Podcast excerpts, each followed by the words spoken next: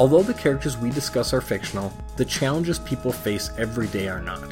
The information we provide in this podcast is for entertainment and informational purposes only and should not be used in place of advice from a mental health or medical professional. If you are struggling with mental health issues, please seek professional help. Thanks for listening and welcome to the Jedi Counsel podcast, where we explore mental health in your favorite fictional characters.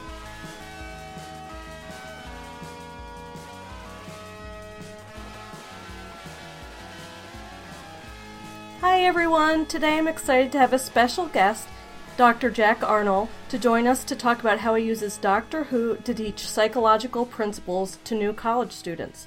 Dr. Arnal is a cognitive psychologist, a member of SIPS, that's the Society for the Improvement of Psychological Science, a professor, a zombie science instructor, and a Whovian.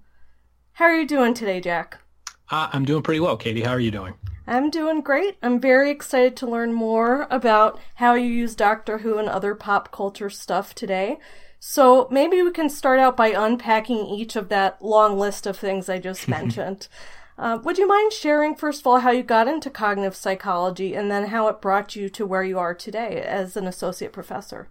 Yeah, absolutely. So I guess this starts off with another pop culture connection. When I was uh, 12 or 13 years old, uh, that was when the X Files came out, uh, and that was one of the first shows that I really dug into the mythology and the fandom and everything that went with it. That was about the same time that uh, America Online was was getting uh, very popular, so you could go on and chat with other people and learn about lots of different things. And as I was digging into the background of the show, one of the uh, characters, Fox Mulder, had a degree in psychology, uh, I believe from Oxford, if my memory serves me. Uh, and so I was like, well, it's psychology. What is that? I want to learn a little bit more. So I started to investigate, uh, learned a little bit more about it. I'm sure my perspective was horribly biased at that point. I probably thought it was all, um, you know, just paranormal stuff, but seemed interesting. Uh, in high school, they offered a course, uh, just a, a one-term course in economics and psychology. That was the combination. Uh, so I took that and uh, economics yep. and psychology group yeah. together. Oh, interesting. Yeah, just the the first part was economics and the second part was psychology. So they didn't really integrate them, but I think it was just a a quick hit of each, uh, you know, little sampler platter to prepare you for later in life. Oh, okay. The only thing I really remember from that class is watching Sybil for like two or three weeks. That uh, the television movie with Sally Field. I think it's like four hours long. So of course, in 30 minute increments or whatever we were watching. Um, but that uh, there was enough there that I became interested in continuing to, to, study psychology. So as an undergrad, I decided to major in psychology. The first courses that I took, I really enjoyed. Uh, I picked up math as a major along the way, and those two things together uh, one of the recommendations was to take cognitive psychology. And so I took that class with Dr. Jennifer Perry uh, at Baldwin Wallace College. Now it's Baldwin Wallace University. Uh, but she's an excellent instructor, uh, and I really enjoyed the material that we were talking about in there, especially the research on false memory. And in terms of, you know, the way I saw that as a college student versus now, at the time as an undergrad, I was doing stand-up comedy. You know, I love joking around. I love pranking people. And this seemed like a way to use science to prank people in a very controlled and acceptable manner. Uh, you know, it's like, oh, no, it was, for, it was part of a study, so it's all, it's all good. You're channeling that power for good. I mean, comedy is also very good, but it's it, that's another way to do it. So, um, if you don't mind me quickly asking about uh, stand-up comedy, where, sure. wh- how often did you do stand-up comedy? What kind of venues were you doing that at? So it wasn't, you know, I mean, it was pretty early on, I think, in terms of a, if you want to think of it as a stand-up career. I guess it didn't last long enough to call it a career. I did, I got paid a few times, but I guess that, if you use that as the metric, uh, at that time, and even you know, growing up, and still to some extent, uh, I really loved stand-up comedy. I loved Saturday Night Live. I loved all of that stuff. But also, and again, maybe not surprisingly, given how I treat everything else that I look at, I wanted to know what was going on behind the scenes. So you know, I would I would watch a, a stand-up act. Uh, and you know think about the jokes and try to break those down and you know I wonder how they came up with this and so started reading a lot of behind the scenes stuff uh, and and really got into it that way. And then and then that led to me wanting to try it. So I, you know I tried it uh, really on campus, and I went to a smaller school, so it was relatively easy to to get a venue, uh, you know, because you just go over and sign up for the venue for a few hours and put on some shows and a lot of my friends uh, would invite their friends and you know everybody was really supportive so even at first when i, I wasn't very good at it uh, and that's not to say that i was very good at it later on either. Uh, but very early on very supportive. Uh, so I, I, kept at it. Uh, i took some courses at uh, the improv in cleveland to try and get better at it. And then when i went to graduate school uh, I found open mics where I could and participated in those. Uh, the University of Arkansas is where I did my graduate work. They had a comedy competition, uh, so I, I, took part in that uh, the year that they did that, and uh, you know got on stage where I could. I really at some point I had to make a decision: do I want to throw myself into that full time uh, and and possibly leave graduate school? and that seemed a little less appealing than sticking with with my academic career. Uh, and I think that's worked out pretty well. Uh, now I have a very captive audience. They're not really supposed to leave. so, so I got them for certainly a pro. You can count on them being there. They have a very invested reason to be there that benefits them. So right. that's good. Yeah, I have them for three hours a week. So they workshop a lot of material. Which is really the goal of any professor I find is that I, right. I get to workshop my material. I've never done any stand up at all. Um, and, but I love stand up. I love hearing about it. I also like behind the scenes stuff. Um, one of the books I read, I don't know if you read this, Poking a Dead Frog Conversations with Today's Top Comedy Writers. I haven't.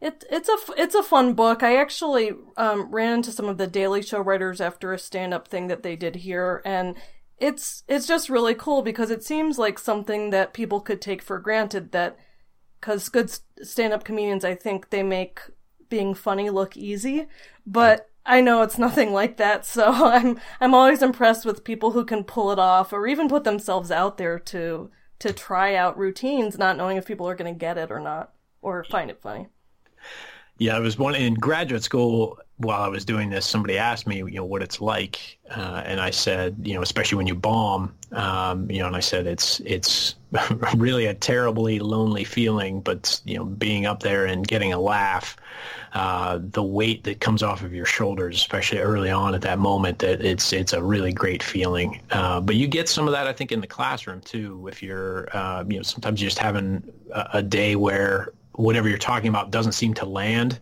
Mm-hmm. And then finally you'll get somebody that asks like a really good question or they perk up when you give an example and that, you know, there's a, a, a an element of that too of just now, okay, I, have got them. I can, I can keep pushing through this and, and get through this material and have some fun with it. Oh, that's such a cool way to describe it. And I can definitely relate to that from being in a teaching setting. And you're right, it does, it's not predictable what's going to land or what's going to make sense, but you're right, it is such a good feeling to be able to see people get really engaged in what you're doing. So mm-hmm. that's cool to hear that comparison. So you decided to put yourself fully into graduate school and you started off being interested in false memories and then kind of where did you go from there?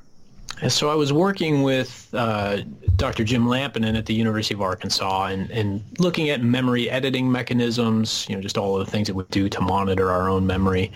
Uh, and false memory was a big part of that. But then I became interested in prospective memory, which is remembering to do something in the future.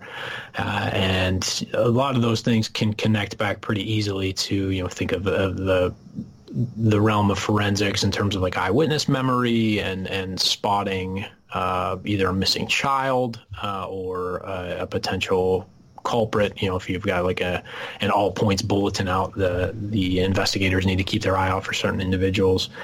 And so that was always a connection I kept coming back to. But prospective memory was something I got very interested in as well. And that's actually one of the, the things probably that's in my main area of, of interest in terms of research uh, now. Although at a, at a smaller school like I'm at, the students really drive the research in terms of their independent studies. But I try to push them toward prospective memory whenever I can. Yeah, that's very interesting. So, in your school, do you oversee things like um, do you have honors theses? Those are the kinds of things they have at my department. Is it a similar kind of setup for undergraduates? Yeah, so the honor students uh, have to. Well, they don't have to. I mean, legally they don't have to do any of it. But uh, you know, they the to graduate with honors, you have to attempt uh, an honors project, and those are typically empirical projects. Uh, and occasionally we have independent study students too. So I have uh, another student who did a self-designed major in cognitive science. You know, he was interested in cognitive psychology, but also really interested in computer computer science and philosophy. So we put together an overall major for him. Uh, he's going to do a, sort of a combination capstone and look at a, a, wide variety of aspects of cognition in relation to notifications that you get on like your phone or on your computer. Uh, and so that's, you know, that, that setup with the students like that, they can push us in a lot of different directions try some different research that uh, you know maybe isn't our main focus, but certainly something that we're happy to investigate. Oh, that that's really cool. Thanks for for sharing that. Um, sure. What about what about SIPS? For listeners who are unfamiliar with it, could you tell us a little bit about what the organization is and what led you to become a member?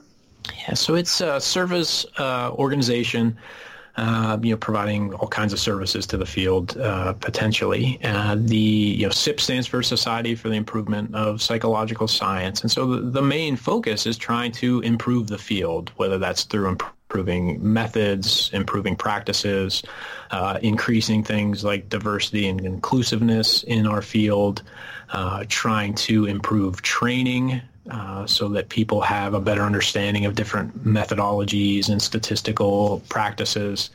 Uh, trying to improve policies. So one of the issues that comes up a lot are the policies in place at like journals or societies or even at the, the university or departmental level that are actually incentivizing things that uh, you know that we might refer to as questionable research practices. Uh, you know, and, and to some extent, as psychologists, we should know better than to put those sorts of, of incentive structures in place, but just trying to, to do uh, what we can to improve the field.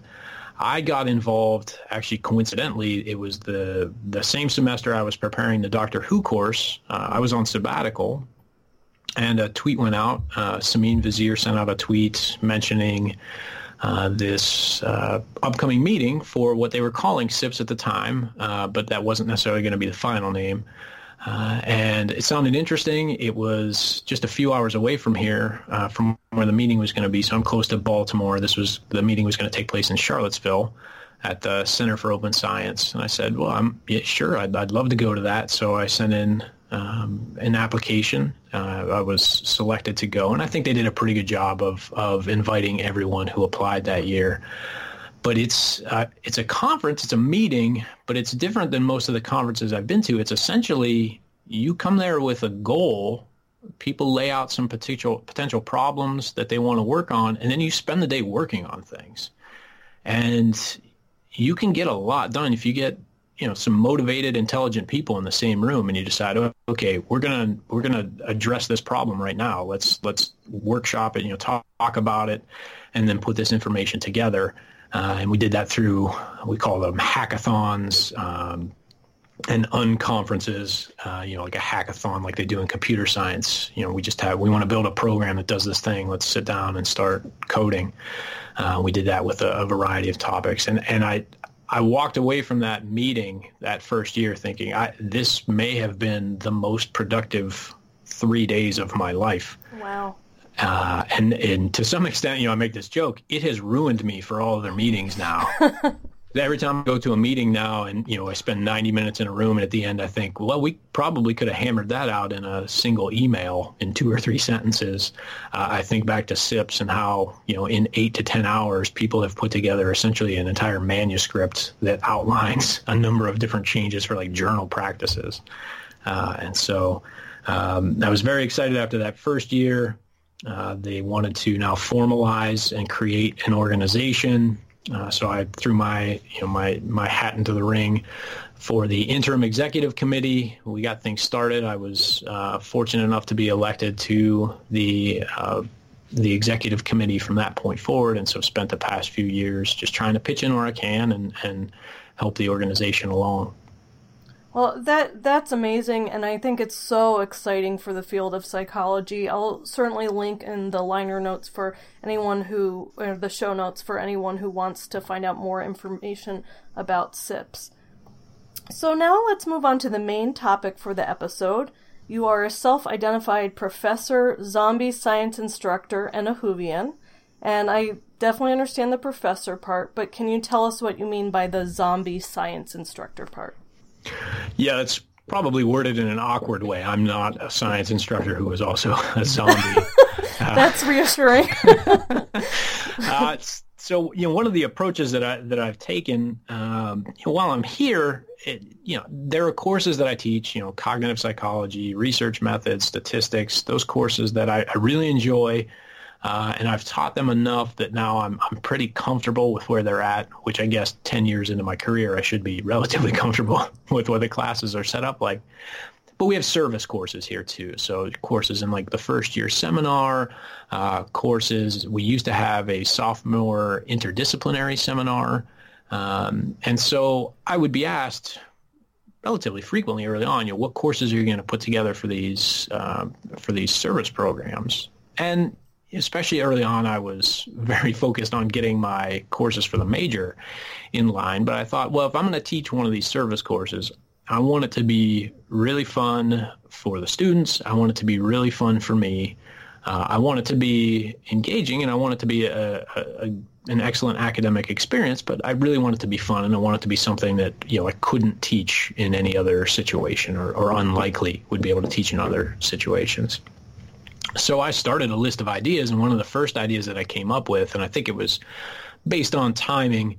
So this was around uh, 2012. Uh, you know, zombies were back in a big way in popular culture, and I thought, you know, I can take zombies and I could build a interdisciplinary course about it. So we can talk about a number of different aspects of psychology. We can bring in neuroscience. We can bring in physics, chemistry, environmental science, a wide variety of things. So I designed an interdisciplinary course. Uh, we called it Surviving the Zombie Apocalypse. And so every week or two, we could talk about a different module. It was skewed heavily towards psychology because I was the one teaching it, but we can bring in uh, folks from other departments. So I brought in somebody from the physics department for a few days, uh, brought in somebody from the bio department, actually brought in a few different people from the, the biology department uh, to talk about different aspects of it. Um, that program, the SIS program, uh, has gone away uh, but fortunately, uh, I was able to convert that course to a, a week-long course for our Summer Science Academy uh, here at McDaniel. Uh, the high school students visit the school and spend a week here, and so I have now a course for um, zombie science during the summer. They must just absolutely love that, and it must be such a fun experience for them yeah, it's it's a it's a good time. I think they enjoy it. I love it. Uh, mm-hmm. and, and, That's important, right? yeah, and it's it's in part too over the summer. Uh, you know, with this zombie course, I've been able to try some different things because I, you know, the students are with me basically from nine to four every day. So we can try something out. We can try something for an hour. If it doesn't seem to work, I've got, you know, essentially a semester's worth of material in my back pocket. We can swap some things out. If there's something they're not liking as much, you know, we can switch to a different uh, context or a different concept pretty easily. So I've uh, really enjoyed that class. You know, I, I think something that I am thinking about there there are certainly advantages to having something that's engaging and creative for the students to get into. And then, you know, as as people in psychology, we know that if people are really engaged and paying attention, they're more likely to understand the material and at least pay attention to it. But it also seems like part of the experience might be, as you were saying, you having fun doing it might prevent burnout when often teaching loads can require a lot and there might be otherwise some repetition in courses. Has that been your experience at all that getting to kind of match your personal interests and with some of your academic interests has have kept things exciting and fun for you too? Yeah, I think so. And and even just rotating through courses. So I think if I was in a position where I had to teach the same course um, you know, over and over again every single semester, uh, I think I would burn out very quickly. Mm-hmm. Uh, but being able to rotate through and even just change some of the, the material that we cover, you know, in, in a class like cognitive psychology, you know, I, I make small changes every now and again, but every I think twice so far in the, in the 10 years I've been teaching, I, have just you know essentially thrown everything out and started over. Cover a, a, fair amount of the same material, but just trying to reframe things and go through to keep it fresh from that perspective. And I think being able to teach some of these courses where I can integrate pop culture, uh, you know, again, that's that's a nice little refresher. I, I, think even in the semesters where I'm teaching uh, a course like the the Zombie SIS or the the Doctor Who course that we'll talk about in, in a few minutes, having that course that semester, I feel more energized for the other courses that I'm teaching that semester too, even though those are courses that I've taught before. Yeah, that that makes a lot of sense. I mean, it, at least from my experience, um, this podcast actually got started because I was teaching a class on child mental health, and we were kind of talking about developmental trajectories and started talking about some fictional characters in Star Wars and how, you know, um, which ones that, you know, had the Force decided to go towards the dark side or the light side or whatever it is. And it seemed like something the students got into, but I also enjoyed trying to look for material that they would be interested in and that would engage them. So it's it's just so cool to hear about other people using that type of approach. Um, so we wanted to talk for sure about Doctor Who. Your blog post is actually what, what prompted doing this episode. A mm-hmm. lot of our listeners will be really excited to hear that you're a Whovian, and I've gotta ask, what do you love about Doctor Who? Yeah, so it's uh, there, there's a lot of different aspects of it. Uh, I think to some extent there's uh, because of the setup of the show, we've got a character who can travel in time and space. Uh, and beyond that, there aren't a ton of rules, so you can really play around with a lot of different uh, types of stories, and I think that has been pretty uh, pretty exciting for me to watch. I, I got into the show relatively recently, I guess, in the grand scheme of things. I, I vaguely remember uh, episodes with you know Tom Baker on PBS with the you know the the the weird guy with the long scarf uh, when I was a little kid. Uh, I remember there being a bit of a to-do uh, when they were trying to relaunch the show uh, in the 90s with uh, between BBC and Fox. Uh, they had a pilot, you know, what we call the, the telly movie now, the, the single episode that was to relaunch the show. And I remember sort of in on the fringes of, of geekdom at, at that point where I was, even that, I was hearing about that. Uh, but every summer I try to watch these days. I, I, pick a show that I haven't seen, but that people talk a lot about or people seem to really enjoy, and I'll put that on while I'm doing stuff over the summer, you know, fixing things around the house. And Doctor Who was one that people had been talking a lot about. So I think this was summer of 2011 or summer of 2012, maybe. And I put it on, and it, it was okay. I could see the charm in it. Um, but there was an episode, in that first season from the, the relaunch of the show. So the show was off the, the air for a little while, and then it came back in 2005. Uh, and that relaunch, uh, the first season, there's an episode called Father's Day.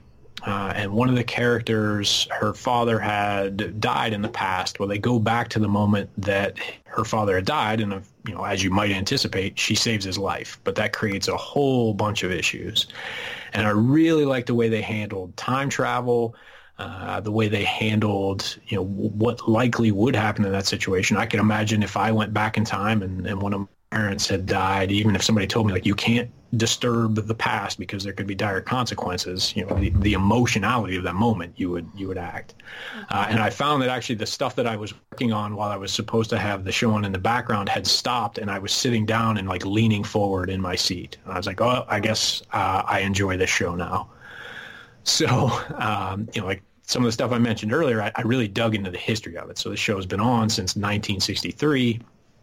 Uh, you know, it's it's been a major part of pop culture uh, in the U.S. for a while, but especially uh, over in in the U.K. where the show started, and just being able to dig into all of that material, all that background, also was a, was a, a fun exercise. Uh, and it just so happened that you know, the 50th anniversary in 2013 coincided with uh, an opportunity I had to teach at our European campus.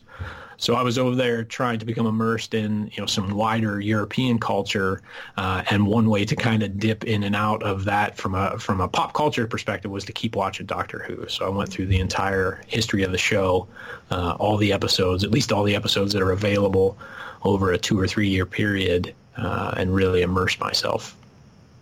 Wow, that that's so great, and it it's it sounds like from reading your blog post that it really was perfect for that class that you were trying to do, where you were trying to combine pop culture education and scientific psychology. So you specifically tied Doctor Who together with metacognition, and I'm wondering before we dive a little bit more into that class, if you could please define metacognition for listeners who might be unfamiliar. Sure. So, you know, cognition, we're talking about mental processes. Uh, and so if we make it a meta level, we're abstracting it. But another way to think about it is it's it's thinking about thinking. Uh, it's your cognition about cognition. So if I have some level of understanding about how the memory system seems to work, I can use that knowledge to help improve my own memory. Uh, and so specifically in the context of this class, uh, it's about study skills. It's about using what we know about cognition to try to improve uh, college students' abilities to, to learn the material and be able to utilize it better in the future. Oh, that, that sounds incredibly helpful. Is that something that students kind of come in eager to learn? I think some of them do. In fact, you know what I found with this class, and I kind of had a, a guess that this would happen when the announcements go out for all of the first year seminars and all the topics and everything go out, the students rank their choices and then they get placed based on those rankings. And as I anticipated, uh, some of the students that showed up had no idea what Doctor Who was. They wanted to learn the study skills, right? And so that that makes sense, I guess, thinking about it from the context of a of a student. They're about to enter college maybe they feel great about how well they study, maybe they don't, but that is certainly a skill that should stand out as something that's going to be extremely helpful for them, hopefully. Uh, and uh, a number of them signed up for the class because of that. It had nothing to do with Doctor Who. Okay, and so you you write about in the blog post that Doctor Who what seemed like a good fit specifically because of the type of character and why that might be relevant for beginning college students. Would you mind talking a little bit about that? Sure. So the, I guess, a, a, couple of different aspects of it. The original remit of the show was actually to educate. So it was to teach uh, folks about the past, right? So they could go back to a certain time period in the past and they could learn about things like, you know, French Revolution or something like that, where uh, they could present material and, of course, present it in, in the context of a science fiction story, but uh, help get people interested in that. So that was one aspect that stood out to me. Uh, but another aspect that really stood out to me was this idea of how the Doctor changes over time. So it's a show that's been on uh, for, I guess, 55 years now. We just passed the, the anniversary.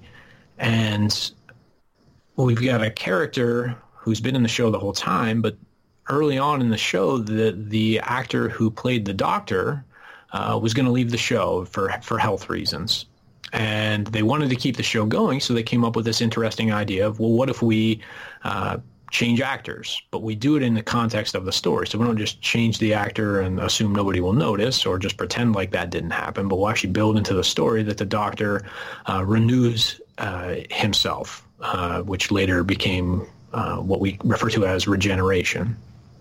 And that echoed a little bit with me when I left high school and was heading off to college. Uh, in high school, I was or at least I tried to be funny. in retrospect, some of those jokes weren't very good. But it was more like funny in the back corner of the classroom with my friends. And I realized that this was an opportunity for me to to change some aspects of myself and try to, you know, put myself out there, you know, say yes to more things, be more extroverted, I guess, uh, and also really push some of the, the comedy uh, in ways that you know, because now it's it's a whole fresh set of people around me. If I'm embarrassed, no big deal. Uh, it was also some incorrect thinking on my part. I was at a very very small high school, uh, and I was going to a college of about 2,000 people, and that seemed huge to me. Uh, in retrospect, 2,000 people does not seem like a lot. um, because they all figure out who you are very quickly. Uh, but so that idea of, of change and renewal and, and a change in perspective seemed um, applicable to first year students. And I knew that I could take that change in the doctor and even the different characters that have been in the show over time and utilize that uh, difference in perspective taking and difference in, in personalities and use that to build into a number of different assignments, both in terms of metacognition, but also one of the main components of the first year seminar, we, we need to teach them how to be college citizens and what that means and what they're going to be asked to do and you know what decisions they're going to have to make in their four years here.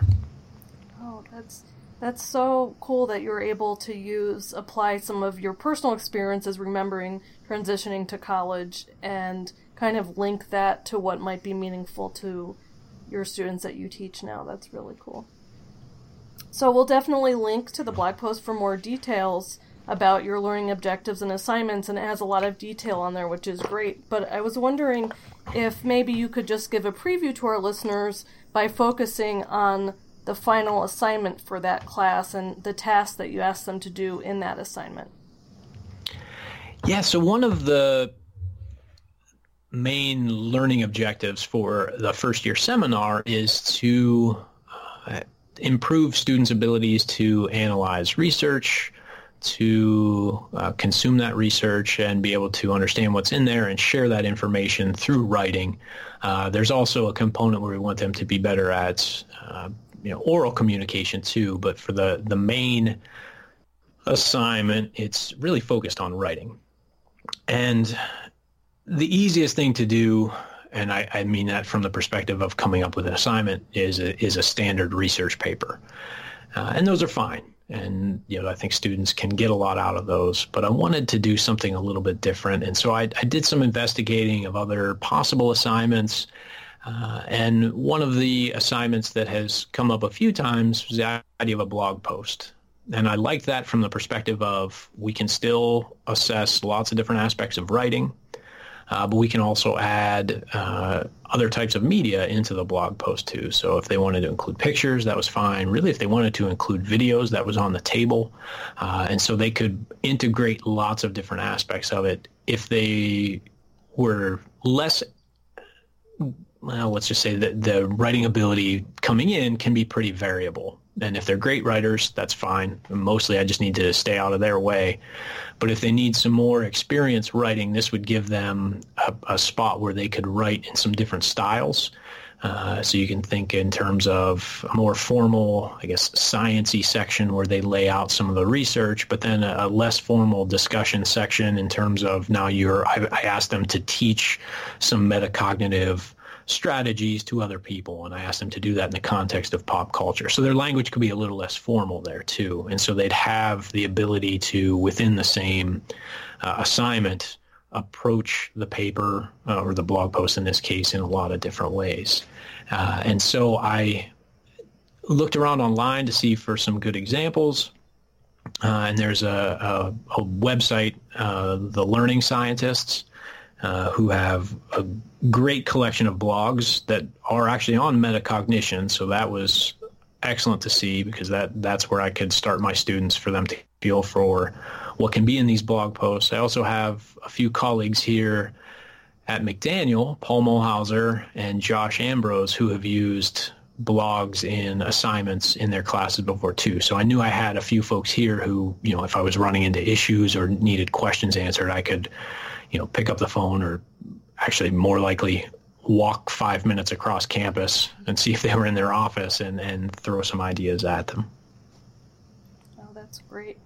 And so I, I enjoyed reading some of the examples that you gave that they made connections between metacognition and uh, concepts and pop culture like Supernatural and The Walking Dead. And I was wondering if you'd mind telling us which concepts they identified in those shows to give us kind of a, a sample of what they came up with. Yeah, so I have to admit, uh, one of my pop culture blind spots is Supernatural. So I'm just going to apologize ahead of time if I misspeak specifically about the show. And I uh, haven't seen it, so I'll be none the wiser. But listeners can tweet at us if okay. we're wrong. yeah, so I know there are two, and I say, when I say I know, I mean I think uh, that I might be correct. There are two brothers uh, who are fighting evil. Uh, and that's just, that's as specific as I'm willing to get. but apparently, they also keep records uh, and collect information about like all the different evil entities, you know, demons and, and what have you that that they fight. And so, in this particular blog post, the student talked a little bit about the the background of the show, but talked about things like retrieval practice uh, and using things like semantic networks or concept mapping as a way to learn, but did that in the context of saying, okay, let's pretend that the two main characters needed to learn lots of information about all of these these demons and which demons are related to what other evil entities, and and actually drawing out a map of all the connections between these.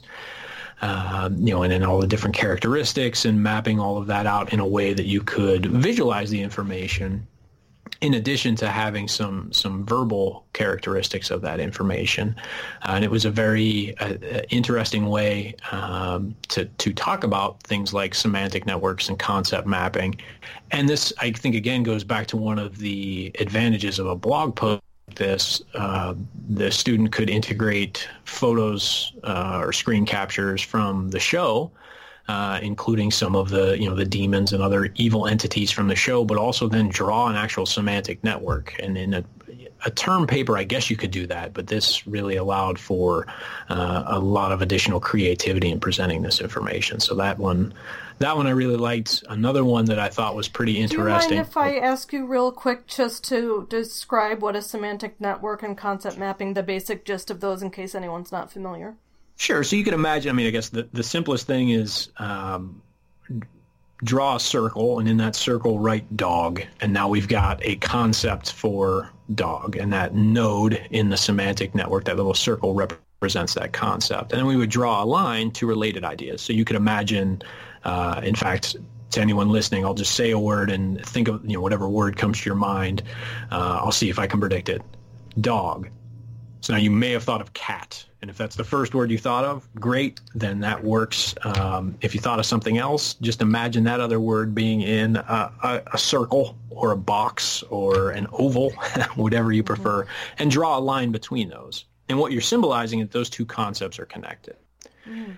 And so if you start at the top with some particular demon and you draw lines off of that demon and talk about all the characteristics, maybe all the powers, spells, or anything that this demon knows, and then maybe that demon is related to another demon or to some other entity, you would draw a line between those. And so essentially what you're doing is creating a map that shows connections based on meaning uh, and other associations between all of those concepts.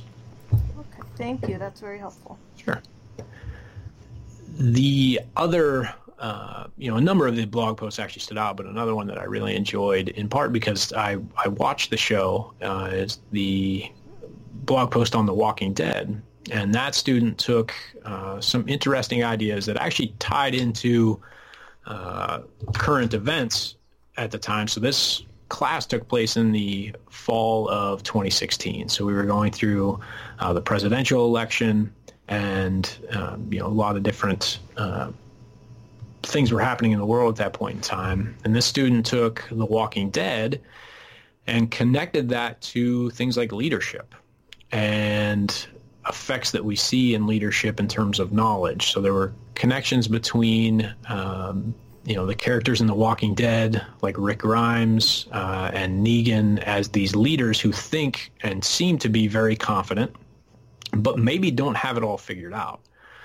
So the student talked about in the context of things like illusion of knowledge, where you're initially learning about something and you think you really have a handle on it, uh, but it turns out that mostly you have a low level of memory for that information, a low level of understanding. You actually don't know what you don't know at that point. And that really is related to things like the Dunning-Kruger effects, where people who have uh, you know, a low level of knowledge may over evaluate what they truly know because they haven't learned enough yet to get a sense of how much knowledge is out there on a particular topic. And so this student did a, an excellent job of making those connections back to the leadership of like Rick Grimes. How many of us have lived through a, a zombie apocalypse and know exactly what we should be doing in that situation? Uh, I assume very few. Uh, and, and so just some interesting connections there about how someone might be learning uh, what's happening over time, you know, as you go through the experience, but you maybe should be hesitant in terms of your knowledge. And the characters in the show often seem very confident like their their way is definitely right and they don't necessarily have the experience to be able to say that.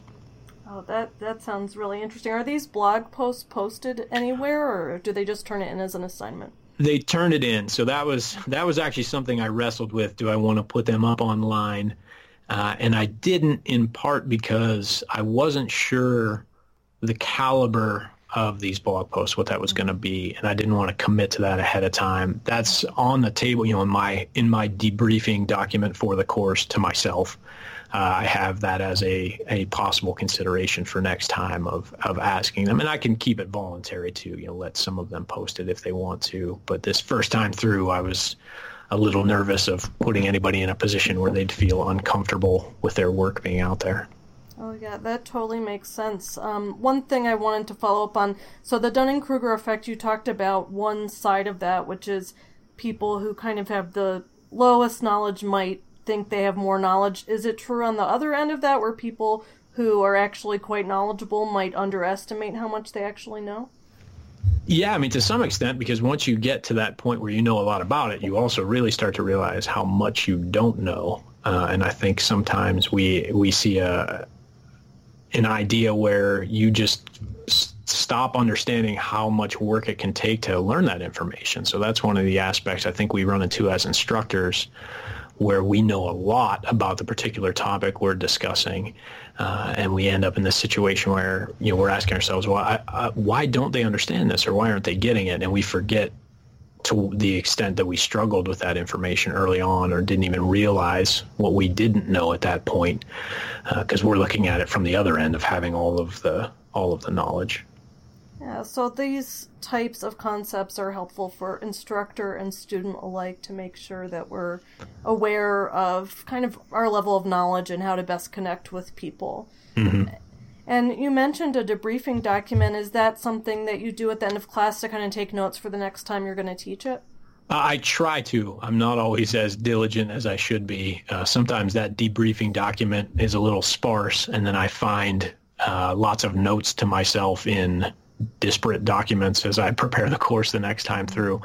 Uh, and occasionally I find one of those comments uh, you know, about a day too late when I'm going back through and you, I'll use that assignment again. And then I open it back up and I think, oh, I was going to make a big change to this, but I guess we'll put that off for next time. I've had that happen too, where I'm like, this section did not go over well, and then I'll kind of notice as I get to the next one, oh, I had a note to remove that or to add this, and I didn't do that. So right. I hear you. It's very good intentions, but and amidst everything else, it can be kind of hard to to keep up with everything in a super organized fashion. Yeah. So, so what one of the things that I also really liked about your your blog post is that you conclude it by examining evidence of effectiveness of your teaching approach, which of course is really important because we talked about you know that things can seem appealing, they can seem fun, they can seem like the content is really important, but what's key, maybe especially in trying new approaches to teaching, is to see if it's if you're reaching the objectives that you've set for the class. So, what kinds of things did you look for to evaluate the effectiveness of your teaching, and what did you find for that class? So the since this was the first time through the course, you know, my main goal was to make sure it wasn't terrible. Mm-hmm. Uh, and I think I succeeded. Uh, clearing set the bar, bar. very yeah. very low for first time teaching a class. I I think that has a lot of advantages. Yeah, if this, if this is anything more than a dumpster fire, I'll be in good shape. but so that was that was my main goal, and then um, you know, as is often the case, the first time I teach a course, I, I don't always put into place, you know, very rigorous evaluations, uh, and and a lot of times what I rely on that first time through especially is indirect assessment, you know, getting a feedback from the students on what they what they think they learned. Um, and then some preliminary direct assessments in terms of exams, uh, performance on papers, things like that. One of the last events that we did just as sort of a, a, a, way of reviewing for the exam, I split the students up into groups and we did like a pub quiz.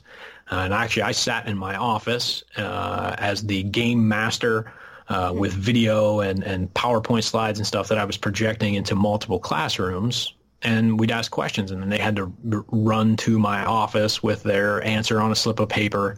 Uh, and they did really well on that. I was I put some what I thought were really tough questions in there, and they, they were nailing those. So uh, there was some retention in that in that respect, uh, and even following up with some of the students, uh, I guess somewhat informally, but uh, as the setup for the first year seminar, we're also their advisors. So until they pick a major, they still come to us for advising, uh, and even after they pick a major, sometimes they, they still stop by just to to chat, which is great.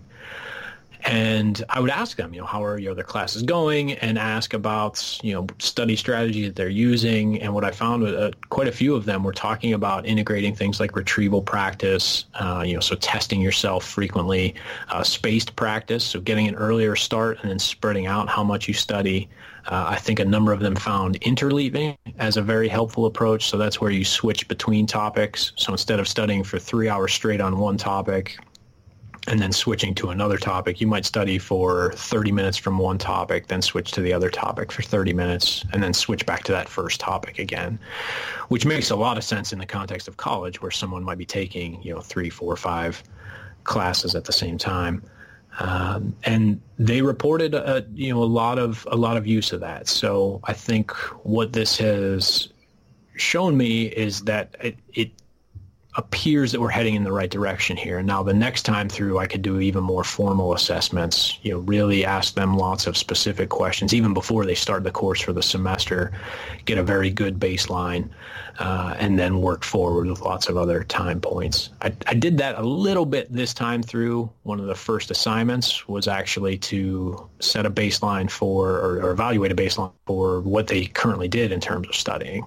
And then a few times over the semester, we revisited that. You know, the first, we called it study plan part one, and then we had a few more study plans along the way where I could see what they were trying to integrate over the course of the semester as new metacognitive strategies.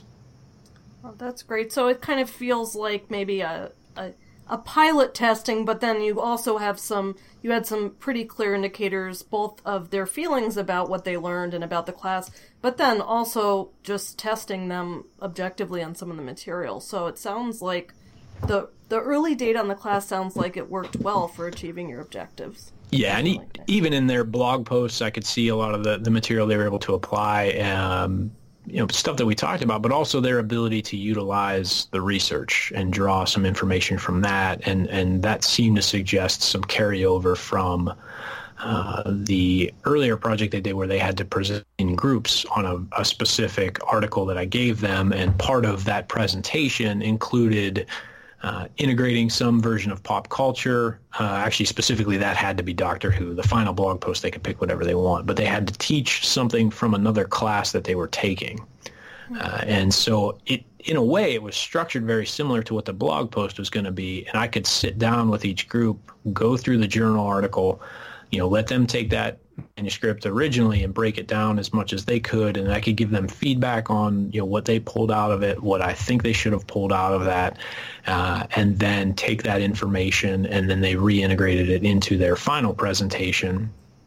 And I, I saw what appeared to be some carryover from that and their ability to break down some of those articles and pull out some of the key information. So the early uh, evidence, I would say, is not um, well, it's encouraging evidence, you know, obviously in terms of methodology and things like that. There's there's plenty of improvements there, uh, but I, am encouraged enough that uh, I think I'm excited to teach the class again.